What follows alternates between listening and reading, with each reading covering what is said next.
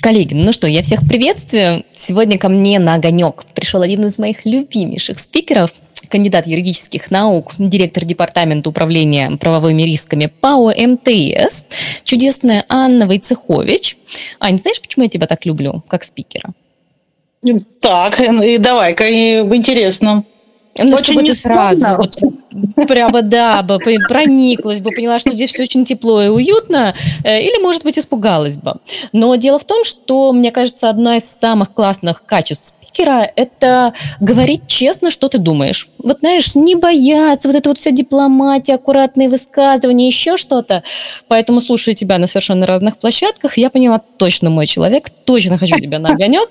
Поэтому я надеюсь, что мы сегодня коллег порадуем нашей открытостью, прямолинейностью, отставим в сторону всевозможные э, в статьях мы считаем, да, там, на наш взгляд, а будем говорить то, что мы реально с тобой думаем. Спасибо тебе огромное, что ты пришла. И я сразу тебе можно передам да. слово и скажу, давай вот прям супер минутка самопиара. Расскажи, пожалуйста, нашей аудитории, кто ты и самое главное, а какой у тебя опыт со франшизами. Потому что тема нашего сегодняшнего огонька, и это именно франшиза. О, я очень люблю эту тему. Я ей занимаюсь э, не в рамках компании МТС, вернее, занималась. А, в рамках компании МТС у нас тоже есть своя франчайзинговая моделька, по которой мы работаем. А, и она связана с нашими салонами МТС. Они развиваются как раз в том числе по франшизе, как э, обычный ритейл-бизнес. А, но франчайзинг мне очень близок, потому что я считаю, что с точки зрения а, тиражирования модели и вообще построения бизнеса это очень крутая модель. Я прям хотела бы пожать руку человеку, который придумал когда-то в Америке систему франчайзинга. Мне кажется, это очень правильный подход. Э, если ты боишься с чего-то начать, но очень хочешь быть бизнесменом, вот, наверное, франшиза – это тот шаг, который тебе всегда позволит попробовать свои силы. И э, впервые я встретилась с франшизой в Новосибирске э, в рамках консультанта, когда работала с бизнесом, и за моими плечами я не знаю, сколько упакованных франшиз, даже, даже боюсь соврать, но, наверное, одни из самых таких известных – это работа с сеткой «Экспедиция», это работа, работа с инвитрой, которую точно абсолютно все в Москве знают, это новосибирская сетка – это бары Хэротс, а, которые имеют франшизу во всей, во всей России. А, ну и много-много. А, это квесты выход. Я точно думаю, что вы знаете, когда были модные квесты, было два базовых таких дельцов квестов. Это выход и клаустрофобия. Ну, это, наверное, такая вот малая-малая доля таких самых громких проектов, с которыми я поработала. А так, в общей сложности я, наверное, упаковала больше 40-50 франшиз. И первое, что меня покорило, это когда я училась в Америке, нам показывали, как построена сетка франчайзинга в Кока-Коле, и рассказывали, как работает Кока-Кола. И тогда я поняла, что Кока-Кола – это... Мы были в офисе Кока-Колы. Это огромное здание, где сидят маркетологи и юристы а, и небольшое здание, где делаются новые продукты Кока-Колы, пробируются, и все. И все, на этом все, собственно, весь бизнес Кока-Колы, а все остальное это все по франшизе. То есть везде, где, где производится продукция, это франчайзинговая история. А, огромный блок юристов сопровождает, и у них, если ты идешь по этажам, там прям написано франчайзинговое подразделение Америка, франчайзинговое подразделение Европа, и там сидит куча юристов, которые смотрят э, за соблюдением условий договора франчайзинга, и такой же огромный блок юристов-маркетологов, которые создают и реализовывают э, эту историю в рамках мирового единого бренда Coca-Cola. И тогда я поняла, что это гениальный, гениальный путь, который, который мы когда-нибудь придем. А, и мы к нему пришли, слава богу. Был бум на франчайзинг, наверное, я бы сказала, был 15, 16, 17 год. А, и вместе с бумом пришли огромные проблемы. А, и, как всегда, наш бизнес э, получил такое сильное искажение, и было и есть очень много фальш-франшиз, и реально хороших, крепких франшиз, как, которую я безумно люблю. Я считаю, одна из лучших франшиз, которую вы можете только посмотреть, и если кто-то увлекается темой франчайзинга, я вам прям рекомендую найти все публикации Данилы, это владелец фит-сервиса, крупнейшего франчайзингового проекта в России. Я тоже к нему там имела определенные отношения а по эм, СТО премиального вернее, как он говорит, по СТО красивого, красивые СТО. А, это, наверное, такой самый главный образец франшизы, которая построена по правильным принципам франчайзинга, как франчайзинг должен развиваться, жить, быть, как выбираются партнеры. Поэтому вот я рекомендую... Сейчас чуть дальше пойдем, да, да. как он должен функционировать. У меня, потому что ты сказала, парочка вопросов есть. А, ты так интересно говоришь, юристы-маркетологи, а там это что, два в одном, или ты имеешь в виду, Нет, что это, это разные подразделения, это два разных кухни, да, будет. Да? А, и второе... Просто когда мы говорим про Кока-Колу, все всегда думают, это заводы, которые льют Кока-Колу в огромных количествах, а на самом деле всегда сама Coca-Cola Corporation, да, Coca-Cola Company, вернее, угу. это вот оказалось, что это офисное здание с юристами, маркетологами, пиарщиками, а, там, ресе... Э, тем, кто ведут реселлерское направление а, и так далее. То есть это оказалось не производственной мощности, а производственной мощности как раз и живут в рамках франшизы, практически все. Они туда и уйдут. Хорошо, да. вот с позиции, соответственно, человека, ты говоришь, сначала, если вы прям не уверены в своих силах, хотите попробовать себя в бизнесе, то идите, там, попробуйте, возьмите классную франшизу. Слушай, а насколько это хорошая идея для главного бизнеса, да, к которому приходит вот такой вот человечек, говорит, я ничего не умею, я хочу, чтобы вы стали подопытным кроликом, я попробую. А, со стороны франчайзера там а, какая оценка идет вообще? Всем подряд дают франшизу, условно говоря, если ты готов платить, ну, там какие-то минимальные формальные требования я поняла, да, твой вопрос. А, ты знаешь, мне кажется, это сильно зависит, конечно же, от того, кто ведет франшизу кто делает. Я видела в разные франшизы, и задача была разных франшиз. Есть э, задача франшиз, а мы больше продадим и покроем весь мир а, и станем лидером в этой отрасли. Я тебе скажу, что я очень много таких слышала, особенно в сфере красоты. Каждая вторая владелица салона красоты, который она хочет запустить во франшизу, приходила со словами, а мы сделаем самую большую сетку в России, самую большую сетку в мире, самую большую сетку еще где-то там в галактике, я уже не знаю, да. И это было постоянно, я на это смотрела, улыбалась и думала, ну-ну-ну из, в итоге из всех франшиз, которые хотели сделать галактику, ну, наверное, самый крутой бренд это был For Hands, которые действительно молодцы, и они хорошо встали, но они закончили развиваться на определенном этапе, и почему, я в будущем, наверное, расскажу, почему франшиза останавливается в развитии. Не почему For Hands остановился, а почему вообще франшиза останавливается. Поэтому э, вот в зависимости от целей, да, как мы хотим дальше вести франшизу, так и подбираются партнеры. Есть ситуации, когда нам все равно, нам лишь бы получить деньги. И очень этого много, просто колоссальное количество. А есть франшизы, вот как фит-сервис, где э, владелец франшизы лично каждый раз, несмотря в каком бы это городе, в какой бы это стране, едет и сам встречается с партнером и беседы идут не один раз. Они сверяют точки по тому, как они видят дальше свой бизнес, о том, какие у них общие интересы, взгляды на жизнь. Ну, то есть вот вплоть до того, и он говорит себе так, я себе беру партнера в бизнес на всю жизнь. А, и для него это очень ценно и важно. И, наверное, это очень хорошая история, потому что у него самый низкий уход партнеров по франчайзинговой сетке. А, да, я понимаю, то есть это не лишь бы продать, да, а вот именно да. на такой стабильности, да. долгосрочную перспективу. Да. И франшиза по-хорошему так оно и есть. Почему? Потому что зарабатывать вот на этих первых паушальных взносах – это прекрасно. Ну, то есть первые там 10-20 миллионов вы сострижете.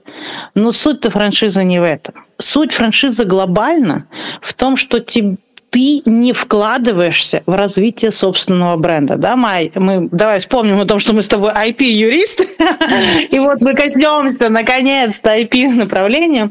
Это товарный знак, но товарный знак это узенько, да, надо шире говорить бренда в данной ситуации, потому что франшиза помогает тебе развить твой бренд – но ты при этом для этого делаешь минимальные усилия, потому что ну, ты не сможешь открыть 100 точек по стране и их все контролировать, да? Ну нет, ты можешь, вон Сбербанк, да, это делает прекрасно, почему нет?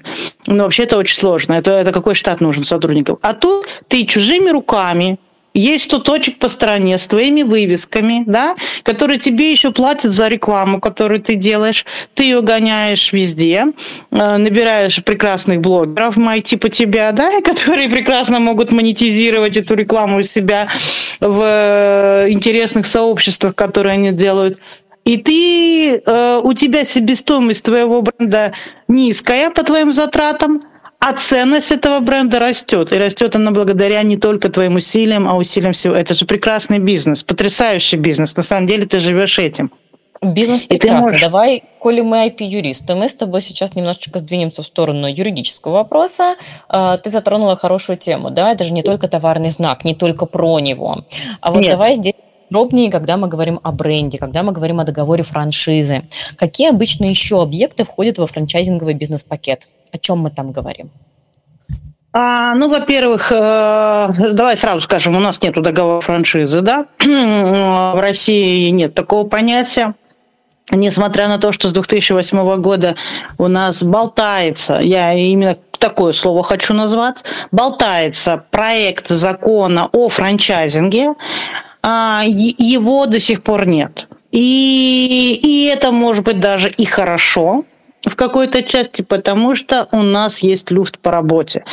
А эта отрасль, получается, не совсем зарегулирована, и у тебя здесь очень большой э, горизонт договаривания по сравнению с другими более сложными конструкциями, например, с тем же самым лизингом, да, где закон о лизинге, и ты, ты вообще вправо-влево особо шагнуть ты не можешь. Здесь ты можешь шагать хоть куда, но есть маленькая центральная линия, которая у нас называется договором коммерческой концессии, правильно, если мы ее совсем называем. Ее очень часто называют договором коммерческой концессии, договором франчайзинга, договором о совместной деятельности даже. Но предмет по факту договором коммерческой концессии везде является.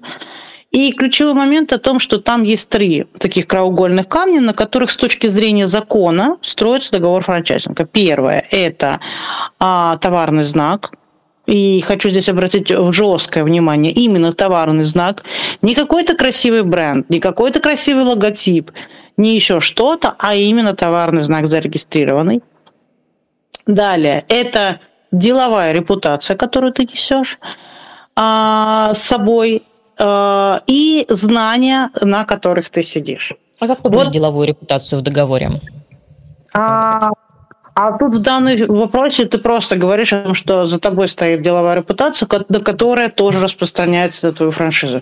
То есть мы ее считают... просто презюмируем, да, но не раскрываем, никак не раскладываем. Да. Угу. Нет. Вот. А, и после этого мы э, понимаем о том, что у нас на самом деле есть вот три таких составляющих – на которых мы базируемся. А сюда же кто-то приплюсовывает коммерческое обозначение фирменное наименование, но это не совсем на самом деле верно, потому что коммерческое обозначение у нас привязывается всегда к объекту реализации, то есть к помещению, угу. и его нельзя продать да, или отчудить. А и если у тебя есть коммерческое обозначение, оно четко привязано к адресу, но, извините меня, фирменное наименование, оно у тебя фирменное наименование у одного одного юрлица. У всех остальных ИП, которые у тебя в франшизе, нет этого фирменного наименования. Аня, давай я Поэтому... сразу тебе тогда сейчас такой остренький вопросик задам насчет коммерческого угу. обозначения. А, вот ты стоишь на том, что оно всегда с привязкой к адресу, да? А как ты относишься к практике? Она очень такая маленькая, прям совсем буквально несколько, несколько решений есть, а, но где было признание коммерческого а, обозначения в отношении интернет-сайтов. О, я, как ты считаешь, я работающая история? Я за это. Э, я считаю, что это правильно. Э, я в этом плане давно об этом выступаю, давно пишу, и когда-то очень давно э, я имела счастье писать э, дополнение к гражданскому кодексу, и как раз там были внесены изменения о том, что коммерческим обозначением является в том числе доменное имя, не интернет-сайт, потому что интернет-сайт это глобальный объект, да, а да, именно да, да, доменное имя, под которым сидит интернет-сайт. А я считаю, что это действительно так. Я считаю, что это абсолютно коммерческое обозначение, но просто не помещение, а площадки в интернете. Ну, то есть твой но предыдущий так, комментарий именно вот с учетом практики того, что чаще у нас да. все-таки именно обратно. Да. Да? Кстати, да права, последнее постановление СИП, вот буквально, мне кажется, в этом месяце я освещала, то же самое. Все идет с привязкой к именно объекту недвижимости, не в смысле предприятия по 132, а именно как вот помещение, которое должно быть в офлайн мире существовать. Да, к сожалению, это так. Ну, слушай, мы тут вынуждены с тобой признать, что наше законодательство сильно отстает от того, как э, развивается мир. Э, и это одно из, вот, ну, просто один из элементов, что ну, мы отстаем. Вот и все. И ну, это надо просто принять. Очень жалко, что это не делают аналогию права. Я считаю, что здесь классический формат аналогии права э, к объекту, но как есть. Пока живем в этом, в этой Мы парадигме. с тем, что есть. Хорошо, да, давай да. еще также, опять же, о нашем милом законе.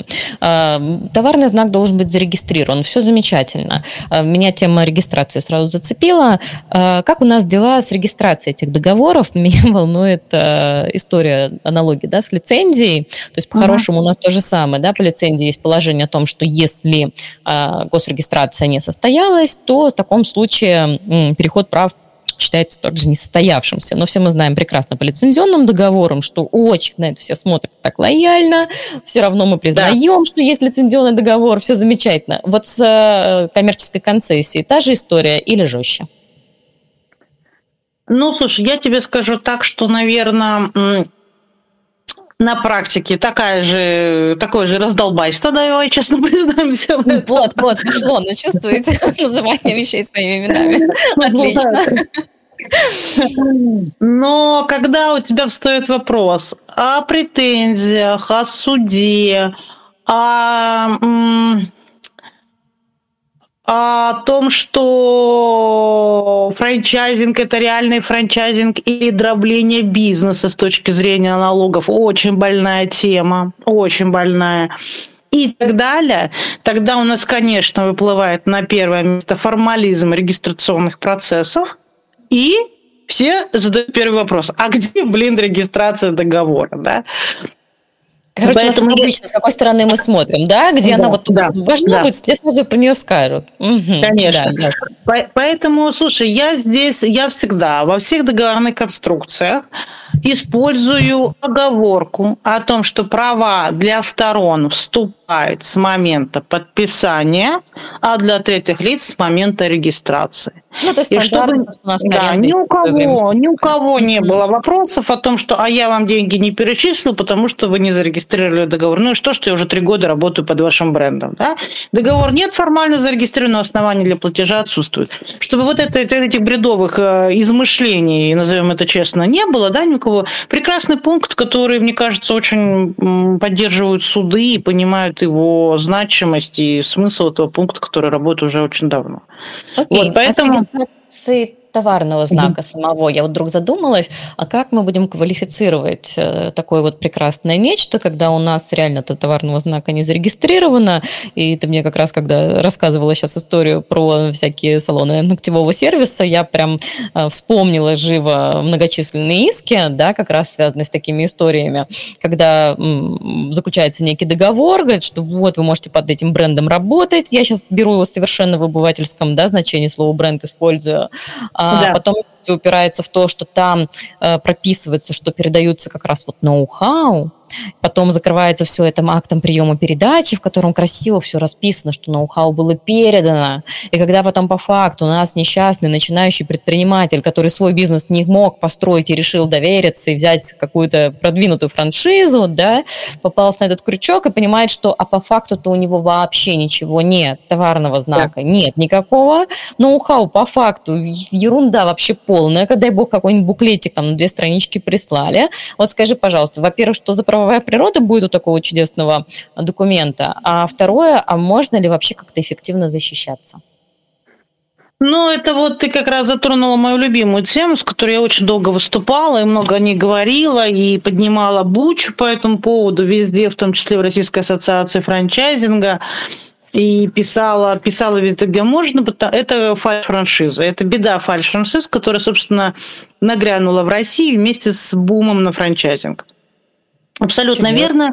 Никто ничего никому не передавал. Делались э, обычные самые э, дизайн-проекты, например, стоек для продажи ногтевого сервиса, как ты это красиво назвала, да, а, и так далее. И за, там, за 400 тысяч им продавали якобы франшизу, потом они выясняли, что им продали абсолютно шаблонную презентацию, абсолютно шаблонный макет, а, и, и все, да, срубили с них деньги. А я тебе скажу, 90% случаев ничего нельзя сделать. Да я вот и смотрела по практике, что прям печаль, все говорят, что все вы подписали, да. ноу-хау передано, мы да. не оцениваем коммерческую какую-то да. привлекательность да. и стоимость этого ноу-хау. Да, во-первых, везде идет фраза а, о том, что стороны понимают, что есть предпринимательские риски, и если у вас бизнес не пойдет, это ваши предпринимательские риски. Любимая фраза любого нормального договора франчайзинга. Это первое. Второе. Это, если внимательно посмотреть, эти договоры говорят о том, что они передают информацию. То есть по факту эти договоры становятся не договорами франчайзинга, а договорами предоставления информации. А, и очень часто их в процессе именно так и квалифицируют. Ну что, что они были написаны, что это договор франчайзинга или договор коммерческой концессии. Если мы с вами помним, а, как а, оцениваются судом договорные конструкции, то они оцениваются двумя ситуациями. Первое – это то, что написано в договоре, а второе, если нельзя прямо установить из того, что написано в договоре, о чем стороны договорились, то читается не только текст договора, но и смотрится вся суть правоотношений, да, которые возникали в данных, э, по данным договорным конструкциям. Так вот здесь а, в суде устанавливались факты, и в итоге суд говорил, ну, у вас нет договора франчайзинга, потому что, а, нет товарного знака, поэтому он уже точно это не договор франчайзинга. А что это у вас? А, ну, судя по вашему отношению, это договор передачи информации. Вам информацию передали? Что противоположная сторона говорит? Да, передали. Он говорит, ну, все. А что еще вам надо? Слушай, а ну, передача вот информации это даже не как ноу-хау, да? Есть даже к ноу-хау да, привязки да, не было, просто информация. Да, да. Красиво. И а все. какие предложения были? Слушай, когда вот эта вся возникла волна, волна с фальш-франшизами, понятно, что боль, э, видна практика однозначная, да? Э, Слушай, есть ли ну, какие-то эффективные у меня, у меня, у меня есть печальная история. Я тебе честно скажу, очень печальная. А, девочка, которая вела подобное, делала формат, но она не делала фальш-франшизу, она ее просто очень неправильно оформила. Она ее оформила у нее не было товарного знака. Она подписала договор коммерческой концессии, потому что горе-юристы, которые в этом ничего не понимали, от гражданский кодекс писали, дали ей этот договор. Она его подписала. У нее было на момент, когда она к нам, ко, ко мне обратилась, у нее было порядка, ну, наверное, там 80-90 франчайзи по России. А, и что получилось? Э, кто-то что-то стал ну, как всегда, всегда есть э, люди, которые чем-то недовольны, что-то не нравится. И они стали на нее катить бучу, там поднимать волну. А, девчонка была очень молодая, ей было 24-25 лет, я сейчас уже не помню. А, и один из них, э, у одного, вернее, была жена в этот бизнес залезла, а он оказался прокурорским работником. И я тебе скажу... Было мошенничество. Было мошенничество. Пять лет. Девочка села. Угу. Почему мошенничество? Потому что, если кто помнит, состав мошенничества должен быть неоднократное нарушение. Здесь было неоднократное. Установили факт мошенничества. Почему? Потому что товарного знака не было. Соответственно, она взяла деньги ни за что. Товарный знак не передала? Нет, не передала. А у нее в договоре прям было написано предоставление товарного знака, там, ну, условно, XXL, да? Угу. И все. И мошенничество. Это реально больно. Только знаешь, что самое интересное? А, вот здесь вот это сработало механизм а, с точки зрения а, того, что были связи да, были связи да, на стороне да, условно да. потерпевших. Когда тебе реально у тебя обманут, не просто там договор неправильно составят, Ничего а вот э, классических разводилов вообще всем плевать. Никто на заявление Никто. на такие внимания Никто. не обращает. Нет, нет, мы пытались инициировать, мы пытались это делать, и я тебе скажу, что а, это возможно только если есть еще какие-то нарушения. Ну, например, в 2019 году 18-19 год а, стал бумом для франшиз э, лайтовых косметических, косметологических салонов, где делали лазерную эпиляцию и отбеливание зубов. А, бог с лазерной эпиляцией, там ну, мало что можно было сделать. А вот отбеливание зубов оказалось очень интересно. А, отбеливание зубов, на это нужна медицинская лицензия. И э, мы инициировали прокурорскую проверку. Мы представляли интересы франчайзи тогда. Угу. Мы инициировали прокурорскую проверку.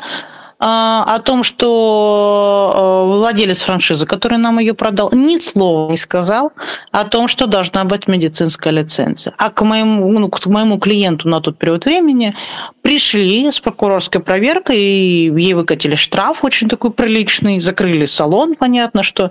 Я говорю, а что делать? И мы стали инициировать проверку, мы просто сделали через проверку их личных салонов, через которые они продают, мы взяли их личный салон, и им накатили прокурорскую проверку, а через эту прокурорскую проверку мы вывели на мошенничество с тем, что они, продавая франшизу, не говорят о медицинской лицензии. Более того, они не просто не говорят, а мы нашли три письма официальных, которые они франшизам рассылали и в коммерческом предложении их делали, где они говорили, что вы можете открыть салон через два дня, и для этого вам не нужны никакие разрешения и лицензии. А ты сейчас говоришь мошенничество в обывательском значении или в уголовно-правовом? Нет, в уголовно-правовом.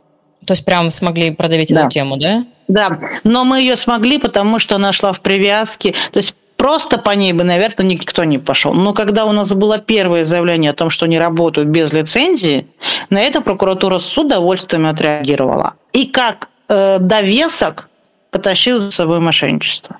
Слушай, на самом деле это ужасно звучит, знаешь, примерно как такой гайд, как сделать мошеннический бизнес. То есть мы сейчас с тобой обсуждаем, не идите в историю Нет, там, где я, на, я наоборот, наоборот, я об этом наоборот очень много рассказываю для того, чтобы от противного скорее объяснить, как его так не делать и как на него не купиться. Да, а да, да, меня... я понимаю прекрасно, что у нас посыл другой. Я имею в виду, что, знаешь, вот как обычно кто что услышит, а кто-то сейчас послушает такой, о, там, где лицензии заморачиваться не надо, 80-90 франшиз многовато опасно, вот надо что-нибудь такое попроще сделать, открыть 5-7 точек, собрать и уйти. К сожалению, ну, вот я понимаю, с такими бороться особо и не получится. Ну, к сожалению, нет. М-м. Ну, не, не хочу говорить иллюзию какую-то, но ну, на много про... момент, что иллюзия, да. слушай, это наша реальность, да, на текущий да, момент нет. Да. А, давай тогда по прям суммам, что ли, немножечко пройдемся. А, здесь, может быть, какие-то рекомендации сработают. А, все упирается, как обычно, в деньги. Вот тебя со стороны франчайзи, что должно напрячь? А, вот ты подходишь, да, изучаешь какое-то предложение на открытие. А, ага. Какие взносы нормальные, какие цены, что нужно? Первоначальный взнос, какая-то паушалка. Вот что вообще соответствует практике, а что сразу, может быть, сигнализирует о том, что у нас здесь мошенническая схема? А, ну, первое, Первое, это, ну, у меня вообще такая была, в свое время я делала э, во франчайзе, так как я франчайзингом занималась, наверное, с пятого года. Я, у меня такое было ощущение, что я вообще первый, который про франчайзинг стал как-то говорить. А за это время у меня родилась там две истории. Первая история я назвала франчайзинг, это франчайзинговая игла – И потом я видел, как этот термин используют очень уважаемые люди в своих статьях, э, термин франчайзинговая игла. А второе термин, это я в свое время придумала 10 вопросов, которые надо знать перед тем, как купить франшизу. Как раз, чтобы вот не попасть на фальш-франшизу и понять, что ты готов с ней работать. И я тебе скажу, что есть несколько очень юридических моментов. Первый юридический момент – это надо посмотреть, сколько компания существует, и сколько у нее собственных точек. Это очень важная история. Почему? Потому что хороший франчайзинговый проект без собственных грабель не построить. Это иллюзия. А почему? Потому что суть франчайзинга это в том, что ты описываешь свои устоявшиеся бизнес-процессы в компании. Если у тебя компании нет, ты их никогда не опишешь. Я тебе больше скажу, когда мы заходили в свое время упаковывать франшизу в компании, первый вопрос, который мы задавали, а у вас есть внутренние регламенты? Например, э, очень такая была крупная сетка, она сейчас есть дядя Дёнер, одна из первых сеток дёнерных. А, и первый вопрос, который мы сели обсуждать, я сказала, говорю, окей, есть у вас Они такие, конечно, мы все знаем. Я говорю, хорошо, расскажите мне, пожалуйста, от момента, как вы понимаете, сколько салата вам нужно в день в точке, заканчивая а, то, как этот салат оказывается в руках человека, который заворачивает дёнер. Вот прям, прям сейчас расскажите мне весь этот путь. И они подвисли. Они не смогли мне его рассказать. А, и вы полгода формировали внутри них бизнес-процессы, чтобы они были прозрачными. Потому что если они не прозрачные, ты их не передашь тому, кто хочет делать такой же бизнес. И мы сначала делали, вводили порядок по факту через бизнес-процессы внутри компании, а потом брали это и тиражировали в других уже историях. Это и вот здесь франчайзера, это важно подготовительный да. этап. Но я да. же еще а вот... франчайзи этого не вижу пока. Да, а вот как франчайзи, я говорю тебе, надо задать первый вопрос э, и посмотреть, сколько своих точек. Если нет ни одной своей точки и не было никогда, это фальш-франшиза 100%. Угу. Угу. То есть это такой огромный маркер, огромный маркер. А второе, это, безусловно, поискать э, отзывы в интернете. Я тебе скажу, что э, много есть сайтов, есть эм, целые там, ну, конгломераты сайтов, где франчайзи общаются между собой. И есть такая огромная выставка франшизы, которая, как неудивительно, по-моему, на этой неделе проходила в Москве. А, да, by brand, совершенно верно. Так что ты очень удачно да была, я была на ней. А, мне кажется, в 2013, наверное, году. Я вот, э, правильно, где-то с 13 года, кстати, Байбренд и начал выпускаться, да. А, вот, и я тебе скажу, если ты хорошая, классная франшиза, и ты ни разу не была на Байбренде, или ты даже не знаешь, что такое Байбренд, ты не франшиза. Ну, то есть мир франшизы, хоть какой-то, хоть убогенькой, знает, что такое buy-бренд. А, хоть это, это очень просто задать вопрос. Я там, вообще гордая такая. Я думаю, я не франшиза, но я знаю, что такое buy-бренд. А я тебе скажу, что это прекрасный проверочный вопрос, когда ты задаешь вопрос, а вы, вы, вы были на байбренде? А когда вы выставлялись на байбренде? И если человек начинает блеять, и ты понимаешь, что он не в курсе, что это такое, у тебя возникает вопрос, а точно ли он франшизой занимается? Слушай, ну, потому что это быть не может. На самом деле вопрос денег, вот мы с тобой сколько уже всего обсудили, а до денег так и не дошли. То есть, на самом деле, да, намного больше да. маркеров, связанных, да, вот еще А я тебе до. скажу, что деньги здесь не самая история. Главное, потому что франшиза не зарабатывает на взносах, про которые ты сказала. Ни одна франшиза никогда а не я про зарабатывает. Фальш, я к чему-то веду. Мне кажется, что фальш-франшизы, вот. они же как раз ориентированы а они на как, да, вот поэтому, Да, совершенно верно. Поэтому а, один из базовых маркеров фальш-франшизы франшизу, если ты хочешь про сугубо деньги. Это первое. Есть ли арендные каникулы? Если тебе говорят нет, 100% фальш-франшиза, в 90% случаев есть рентные каникулы. То есть, когда ты бизнес еще не запустил, ты его открываешь, либо ты его запустил, но не вышел на доходность, или не вышел на определенные объемы. Э, рентные каникулы бывают как э, на время, пока ты открываешь точку, плюс, допустим, три месяца. Ну, то есть, если ты понимаешь, что за три месяца ну, ты хоть какой-то там сделаешь себе капитал, и потом начинается оплата. Далее. Это то, как платится первый взнос. А, он может платиться сразу переводом, а, без предоставления хоть какого-то списка, вообще что входит. Обычно они так говорят. Список того, что входит во франчайзинговый пакет, мы, получим, мы покажем вам только после того, как вы оплатите деньги, потому что это наше ноу-хау. Понимаешь, Можно да, я сейчас еще дно окончательно пробью и скажу, можно переводом по номеру телефона на Сбербанк? Да, да, да, да. И, и, это любимое, да. Вот. Поэтому, когда тебе так отвечают, ну, это такой прям сильный значок. Почему? Потому что нормальные, правильные франшизы не просто дают список да, того, что входит во франчайзинговый пакет, а, например, могут дать а, даже краткое содержание каких-то пару документов. Ну, то есть они приоткроют завесу, что вот они есть, они готовы, да. Но это ключевой момент, что это не может быть два документа. То есть это, как правило, прям списки документов, списки большие. Ну, просто а, те, кто ты... заинтересован, они тебе помогают понять, что ты не кот в мешке. Хоть что-то, да, они да. тебе показывают. Да. Что еще? У хороших, правильных франшиз есть маркетинговый платеж.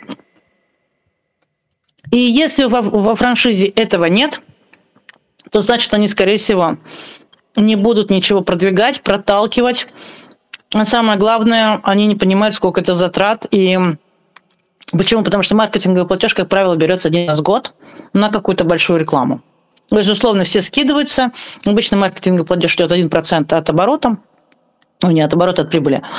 А, тут точки за год и он, он начисляется там условно в декабре, чтобы в январе продумать маркетинговую стратегию и в феврале, например, запустить большую рекламную кампанию. Ну, условно, да? Uh-huh, вот если uh-huh. вот тебе ты задаешь вопрос, а если у вас маркетинговый сбор или маркетинговый платеж, и, и на тебя смотрят непонимающе, ну, значит, люди не занимаются нормальной франшизой.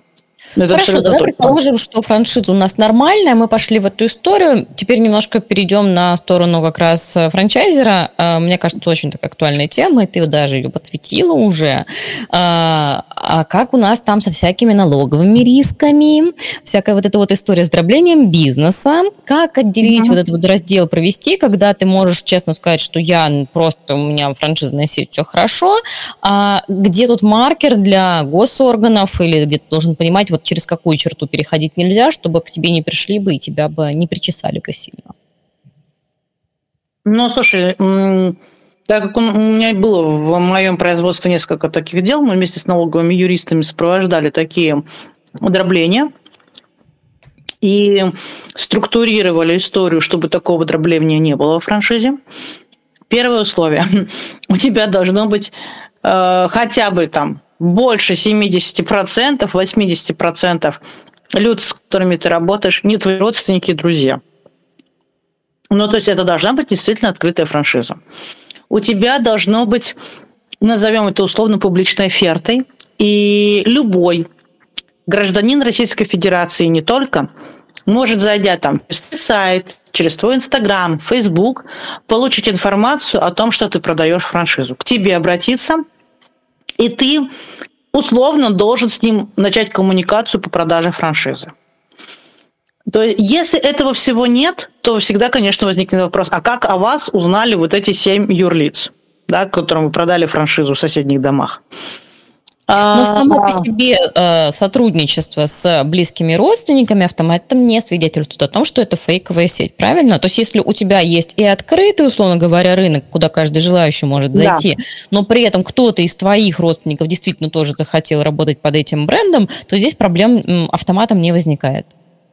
Ну, я бы не сказала, что у нас здесь возникает автоматом. Я, наверное, все-таки не налоговый юрист, да, мой, поэтому это будет э, немножко самонадеянно. Же такие вещи, но, как показывает практика, если у тебя там 90 компаний эм, во франшизе чужие, и две компании ты и твоя сестра, ну, наверное, вопрос будет только по этим двум компаниям, да, с точки зрения там дробленки, но не по всей франшизе.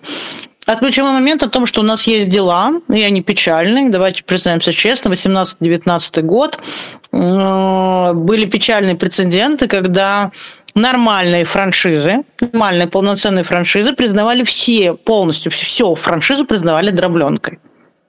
Потом уже стали немножко разбираться и понимать, что, ну, наверное, да, так нельзя, все нельзя, но тем не менее такие прецеденты были. Назовешь, и о ком речь? М? Назовешь, о ком речь? О, слушай, ох, я сейчас я забыла, слушай, я забыла, я, я правда. Я просто, честно, Давай. не в курсе, поэтому я, к сожалению, здесь не могу заполнить этот пробел, потому что я не следила за Ребят, мне стыдно, я забыла, я бы забыла эти дела. На самом деле, если все заберут в интернете дробленка, а франшиза дробленка, э, налоговая дробленка, вы, вы увидите эти три или четыре дела, которые прогремели на всю Россию, после чего массово прошли проверять франшизу налоговые органы. Это тот самый один из моментов, который ты обозначила в начале, что вот такой бум был там в 16-17 да. годах, а потом вот прям пошла история с фальш-франшизами и вот с дробленкой, да, да как я понимаю, да. вторая боль. Ну вот, да, вторая боль. Смотрите, что еще важно? Важно, чтобы не было единого центра, хотя это противоречит сути франшизы, сразу скажу, но единого центра оказания услуг. Что это значит? Э, не может быть так, чтобы бухгалтер был один на всю франшизу. Не может быть так, чтобы э, финансовый директор был один на всю франшизу или юрист на всю франшизу. Очень часто франшиза как структурировалась. Есть головная компания, да, как управляющий холдинг, где сидели все бухгалтера, и все, кто покупали франшизу, говорили, ой, а что нужен бухгалтер, а мы про это ничего не знаем. И продавец франшизы всегда говорил, не переживайте, но у нас свой бухгалтер, она будет и вас в том числе вести. И вот это вот была такая, такой прям краеугольный камень а, в обвинениях налоговой с дробленкой, что, ребят, ну, блин, какие вы независимые компании, когда у вас, извините меня, бухгалтер сидит у всех в одном месте. Вы имеете доступ ко всей бухгалтерской документации, вы все это видите, вы имеете доступ к 1С и раздаете всем этот 1С, на котором они все сидят, да, там какой-нибудь другой а, программный продукт продукт, на котором все сидят. И вот э, Будешь здесь смеяться, ты сейчас рассказываешь, а я сижу и вспоминаю маленькую девочку Маю 15-летней давности, которая пришла в бизнес, где тоже открывали всякие такие точки, я видела, сколько у дилеров проблем, и я абсолютно без задней мысли пришла к руководству и сказала, слушайте, давайте мы им предложим в качестве плюшки, а, мне не сложно абсолютно, я буду консультировать всех, проблемы-то у всех одни и те же. И сейчас я тебя слушаю и думаю, как хорошо, что мы не пошли в эту историю. Слушай, я тебе скажу честно, э, если взять классическую, конечно, форму франшизы, это очень круто. Это правда. Э, это очень помогает, когда... Ну, представь, что такое, господи, салон. Мани, мастеров маникюра, Они да маленькие. Не знают, конечно. Они ничего не знают, конечно. Какой им бухгалтер самостоятельный? Да он им нахрен не нужен. И, конечно, это... И бюджет на него нет, ничего на него нет. И, конечно, они во благо будут читать, если им говорит владелец франшизы, ребят, да вы вот эту боль вы на себя вообще не берите. Я здесь за вас все сделаю. Но и с точки зрения бизнеса и развития бизнеса, это очень крутой сервис. Очень крутой сервис. А с точки зрения но, закона и нашей реальности? с точки зрения налоговой, да. Это, это немножко другая реальность. Но я прям э, рекомендую, кто из юристов занимается франшизой, структурирует франшизы, а, если вдруг вы этой темы когда-нибудь не касались, коснитесь ее, вы поверите, поверьте мне, вы по-другому начнете структурировать франшизу, сильно по-другому, учитывая эти нюансы. Мы ну вот как так. Будем посмотреть да, нужно. Да, да. Да. Супер. Мы тогда, знаешь, еще какой вопрос поднимем. А, если мы живем все хорошо, предположим, ну давай так, все-таки не, не хорошая франшиза, которая на, нацелена на какую-то долгосрочную историю, а ну, такая полу, полу, не обязательно прям совсем плохая, но меня интересует очень защищенность франчайзи, который все-таки вкладывается, все-таки развивает регион, да, вот представь, он говорит, я, пожалуйста, вот на этой территории хочу этот бренд развивать, все, он честно платит, а потом наш головной центр вдруг начинает думать, а что, меня неплохо свои точки работают, зачем мне сидеть с франчайзи, я сейчас совершенно спокойно ему скажу спасибо, мы ручки пожмем, я открою свою да. точку, у меня бизнес-процесс уже отлаженный. И да. я здесь буду сам. А, вот как здесь нашего дорогого франчайзи защитить? Потому что, ну, по закону, слушай, там все-таки очень много оснований, шаг влево, шаг вправо, расстрел. Ты, с одной стороны, говоришь, как бы много простора, да, для усмотрения, но все-таки этот простор больше договорный для франчайзера. А вот уже как раз в договорах коммерческой концессии, ну, там все-таки, согласись, миллион оснований, по которым можно соглашение расторгнуть. Что делать? Человек вложился вообще, продвинул Ничего бренд. не сделаешь. Ничего не сделаешь, я тебе сразу скажу. Это вот как раз мы с тобой подошли к тому прекрасному термину, который я уже упоминала, франчайзинговая игла. У этого прекрасного механизма франшизы есть обратная сторона медали. И это вот это как раз игла. А тот, кто садится и начинает зарабатывать, э, начинает работать по договору франчайзинга, то есть франчайзи, да, пользователь франшизы, он должен понимать, что он всегда работает не на свой бизнес. Всегда. Какие бы условия контракта ни были. Но он всегда развивает чужой бизнес. И он это должен очень хорошо осознавать и понимать. И я видела, и я сама участвовала в расторжении таких договоров. Найти погрешность в франшизе очень легко. Я тебе скажу, что мы расторгали договор потому что салаты были выложены не так, как они выкладывались в а, технологических картах. А это было одно из условий договора, что салаты должны быть сделаны абсолютно, ну, блюда все выполнялись абсолютно технологическим картам, и если они нарушались более трех раз, то это считалось существенным нарушением, на основании которого расторгался договор.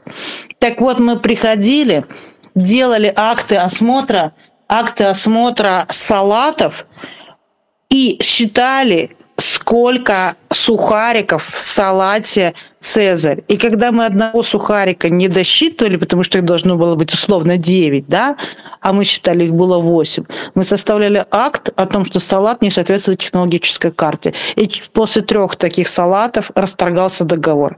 И как ты думаешь... Опасная ты женщина. Я боюсь тебя, если ты сухарики в салате считаешь, что ты делаешь со своими контрагентами по юридическим документам. Поэтому да, да, Май, ты права, это, это проблема. И надо точно осознавать, что владелец франшизы всегда может расторгнуть. Всегда. Это надо понимать. А оснований для расторжения в договоре всегда очень написано много. Но хуже у франчайзи дела. Франчайзи намного сложнее расторгнуть договор. А, но есть такой путь о неконкурировании. Да? Я сейчас хочу немного и владельца франшизы защитить, потому что э, я побывала в передряге с компанией «Персона», которую кинули несколько франчайзи. Они реально очень круто вкладывались всегда в свою франшизу. И «Персона» один из образцов франшизы в России был всегда. И они попадали в том, что люди год работали под их брендом, узнавали все, как у них выстроено. У них были потрясающие выстроены процессы, бизнес-процессы, вроде как у, у, у простой... Бизнес, да. Да. А потом снимали вывеску персона, открывали у дяди Васи, а точка-то в нее уже ходит, мастера-то все те же. Да, был ну, отток положение конкуренции. Нам же позволяет это делать договор да, Да, да, но, но а работает ли он, Май? Нет, слушай, я видела, я видела классный кейс. Нет, слушай, дошел до Верховного суда, я его освещала на канале моего на Это один кейс. Это, это один кейс, и смотря как он написан, Май. А давай теперь вспомним о том, что у нас договор, а, пункт о неконкурировании а, в, в договоре очень часто закрывает кого? Ты не можешь конкурировать, ну, если, слава богу, юрист догадался, он еще написал лиц. своих родственников, да, аффилированных да, лиц. Да, да, да, да. А друзья у нас аффилированные лица с тобой? Я понимаю, о чем-то, да, очень тяжело, что будет с точки зрения доказывания. Да, а, и так далее. А, а что такое конкурирование? А, а ты, если ты разместился на этом же месте, но у тебя салон стал не парикмахерская, а а, салон красоты, где парикмахеры только один сегмент, а у тебя очень много появилось косметологов и мастеров маникюра, которых у тебя не было. Это конкурирование? Нет, ты расширил границы. совершенно не конкурирование. Уже другой, да, критерий не да. И, понимаешь, это такая тонкая грань, что эм, пункт о неконкурировании, он работает он очень хорошо работает в переговорных процессах. Очень классно. И благодаря этому пункту не один раз мы красиво расходились с франчайзи нормально, хорошо расходились, и франчайзи действительно не конкурировали. Это правда. Поэтому этот пункт надо, он должен быть, он должен существовать, его надо очень грамотно прописывать, но делать стопроцентную ставку франчи... владельцу франшизы о том, что если у него есть этот пункт, франчайзи от него никогда не уйдет, ни в коем случае нельзя. Это большое заблуждение но это не означает, что его не должно быть. Это прекрасный пункт, который в достаточно большом объеме случаев помогает договориться, я бы так сказала. Давай мы тогда на этом оптимистичной ноте закончим нашу основную часть. У меня вопросов на этой часть как еще много, но я всегда обещаю слушателям, что они смогут задать свои вопросы, и пока они готовятся, будут поднимать ручки, чтобы получить право голоса. Если никто не захочет, я с удовольствием продолжу. А у меня пока к тебе блиц-опрос. А, это серия коротеньких-коротеньких вопросов, на которые ты просто выбираешь один из двух вариантов ответа, без пояснений. Окей? Давай. Ну, давай начнем сейчас с простенького. Зима или лето? Лето. Угу. Дипломатия или честность? И прямолинейность. Так это же, ну, для меня это все одно и то же.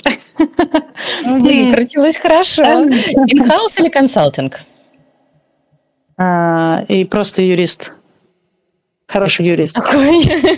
Это, это хороший юрист. Он может это быть и консалтингом, и, и инхаусом. Я не делю юристов на консалтеров и инхаусов. Okay. Я против этого. Бизнес или франшиза? А, смотря, смотря для чего. ты для себя сейчас. Нет, не бизнес и не франшиза. Вот так. Тогда давай по специальности вопрос будет deal или судебное представительство. Что предпочтешь? Сто процентов deal. Угу, какая интересная тема для дискуссии. А, ну и давай, наверное, последний санкционка или интеллектуалка. Право. Любое право. Опять, опять, опять. Какая-то у нас сегодня, да, вот прям все-все сводишь на нет. Анечка, и последний вопрос у меня с огоньком. А, мой такой личный интерес. Вот а, у нас Анна Вицхович так говорит, я готова говорить по любой теме. И она правда готова, я скажу вам, да, и сегодня мы в этом убедились, по крайней мере, по франшизе. Ань, ну, открой, пожалуйста, секрет все-таки нам расскажи, вот если мы будем брать IP, э, какая твоя нелюбимая тема? Вот о чем ты знаешь, что вот, ну, не твое и не пошла бы ты говорить? А, патенты. Абсолютно точно. Патенты. Почему? Потому что Тема интересная, сложная. В моем анамнезе есть написанные собственноручно технические патенты, при этом я не технический специалист, как вы прекрасно все понимаете. А, я писала, описывала, я судилась патентами, я убивала в палате по патентным спорам сложнейшие патенты, связанные с оружием и с пулями. А, но патент, но это тема, в которую, на, которую нельзя взять на храпом с маленьким сроком изучения. Патенты требуют глубокого уважения и погружения, а я, к сожалению, в своем ритме профессиональном э, не могу позволить себе выделить столько времени, чтобы э, заниматься ими так глубоко, чтобы о них говорить на достойном профессиональном, глубоко профессиональном уровне. Ну, там, как господин, например, Христофоров говорит об этом. Супер, спасибо тебе огромное за честность. Я еще дополню нашего предыдущего огонька, когда мы тоже говорили о работе, именно как раз у нас была тема патентов. Э, там мы еще и отметили то, что патентами нужно все-таки заниматься систематично и именно да. ими. Там туда, да, тайм, тайм, да, там плохая история. Спасибо тебе огромное. Я даю слово, у нас Наталья э, тянет ручку. Наталья, возможность говорить есть, микрофончик нужно отжать и задавать свой вопрос вопрос Анне. Добрый вечер. Спасибо большое, коллеги. Майя, спасибо за спикера чудесного. Анна, вам тоже спасибо. Как всегда, великолепно. У меня просто небольшой вопрос. В начале э, разговора вы обмолвились о том, что расскажете, почему франшиза заканчивается, я так понимаю, в плане развития. А, очень хороший вопрос. Спасибо вам большое, Наталья. Спасибо. Ну, спасибо, спасибо за положительные реплики в мой адрес. Слушайте, Франшиза заканчивается по достаточно понятной истории. А, владелец франшизы, который продает франшизу, не рассчитает свои силы. Ну, мы не говорим здесь про модность, про рынок, да, вот квесты, да, это прям показательный пример, когда квесты выстрелили как бомба и, и росли как грибы, и сейчас мы видим, что этот рынок по факту практически умер, он замер в а, маленьком-маленьком сегменте, который есть, и он не просто растет, а он схлопывается, и по факту остается только там один монстр, который а, живет просто благодаря большому количеству точек. А, мы говорим, я хочу сказать о франшизе, которая умирает. Почему? Потому что ее не смогли поддержать. А, есть большое и великое заблуждение, что да, мы сейчас попродаем 50 франшиз, и будет все отлично. Но тот, кто владелец франшизы продает, ее не думает о том, а как он будет их сопровождать. А это огромные силы. По практике и по формату на одного франчайзи, э, ой, извините, на одного сопровождающего франшизу приходится 5-6 франчайзи. Если будет больше, он не сможет сопровождать. А теперь представьте, если у вас 80 франшиз, сколько вам нужно иметь штат менеджеров, которые сопровождают? Это люди, это зарплаты, это постоянный, это постоянное недовольство. У, франши, у франчайзи всегда есть чат франчайзи без э, владельца. Всегда. Где они его обсирают, говорят, какой он плохой, как он все плохо делает, между собой делают сабантуи, э, делают коллективные заявления, э, недовольство, пытаются на него давить и так далее. Это на самом деле очень тяжело. Это очень тяжелая история, и круто вести франшизу очень сложно. Для этого нужны огромные ресурсы. Надо понимать, что франшиза, продажа франшизы – это новый бизнес – то есть, если у вас есть, фран... если у вас есть ресторан, и вы всю жизнь были ресторатором, очень крутым, очень успешным, очень классным, и вы решите делать франшизу, надо понимать, что франшиза и продажа франшизы – это новый бизнес, это не ресторанный бизнес, а это новый бизнес, на который надо тратить много времени, много сил, много эмоций, много ресурсов у себя в компании. И вы их забираете из своего базового бизнеса. И у меня есть практики, серьезные, когда очень успешные рестораторы губили свой ресторанный бизнес в угоду франшизе. И в итоге у них ни там, ни там не выстреливало в перспективе длинной. Поэтому а, к этому надо относиться как к новому бизнесу еще. Вот тогда шансы, что э, франшизный бизнес продолжит про, ну, долго идти, э, высокие. Но очень мало кто к этому готов, и кто это очень осознает и понимает на стадии запуска. Кстати, а скажи, а ты как юрист, почему, э, ну, я услышала в самом начале, что ты продолжаешь какие-то отдельные проекты вести, но раньше... Нет, нет сейчас я ничего не продолжаю, нет, я про а полностью работаю в компании. Скажи мне, почему? Это было связано с тем, что надоела сфера или какое-то ощущение да. такое безвыходности? Ну, то есть ты понимаешь, что бьешься как рыбка, да, вот вроде хочешь сделать, там что-то предлагаешь, а вот в тисках какого-то несовершенства законодательного регулирования эффективно mm-hmm. не получается. Нет, слушай, ну, много очень франшиз, которые я делала, они прекрасно развивались, они прекрасно росли, и э, я, ну, сейчас вижу итоги этих франшиз, слава богу. А нет, просто, ну, просто сменила направление. Я 15 лет занималась консалтингом, мне стало интересно в инхаусе, и в инхаусе очень много интересных других вопросов. Ну, я просто, мне, мне казалось, что я о франшизе уже узнала настолько все, что дальше тоже была какая-то, ну, такая, знаешь, накатанная некая история, но при этом я не видела эффективности в судах. То есть эм, э, я как юрист заканчивалась на моменте построения бизнеса. А дальше в судах э, не всегда получалось эффективно представлять интересы кого-то, да, с какой-то, с каких-то разных сторон. И я поняла, что франшиза это не про защиту, а это про договорен, про правильные договоренности на первоначальном этапе. Ну да, и дальше стала история про собственное развитие, что нужно да. как юристу развиваться дальше. Да, вот точно. Аня, спасибо тебе огромное. Я вот знаю, ну, что, что еще что-то хочет спросить. Давай, у нас подожди. Пожалуйста, да. я только за, я просто внимательно слежу, вижу, что у нас ручек нет. А, я вот прям знала, что у нас будет супер диалог по части э, затрагивания разных сфер по конкретике, да, не вот этим общим красивым каким-то фразам, да, когда можно привести примеры, с чем ты реально работал, э, честно сказать, где есть проблема, там, где что-то можно сделать, а где что-то нельзя сделать.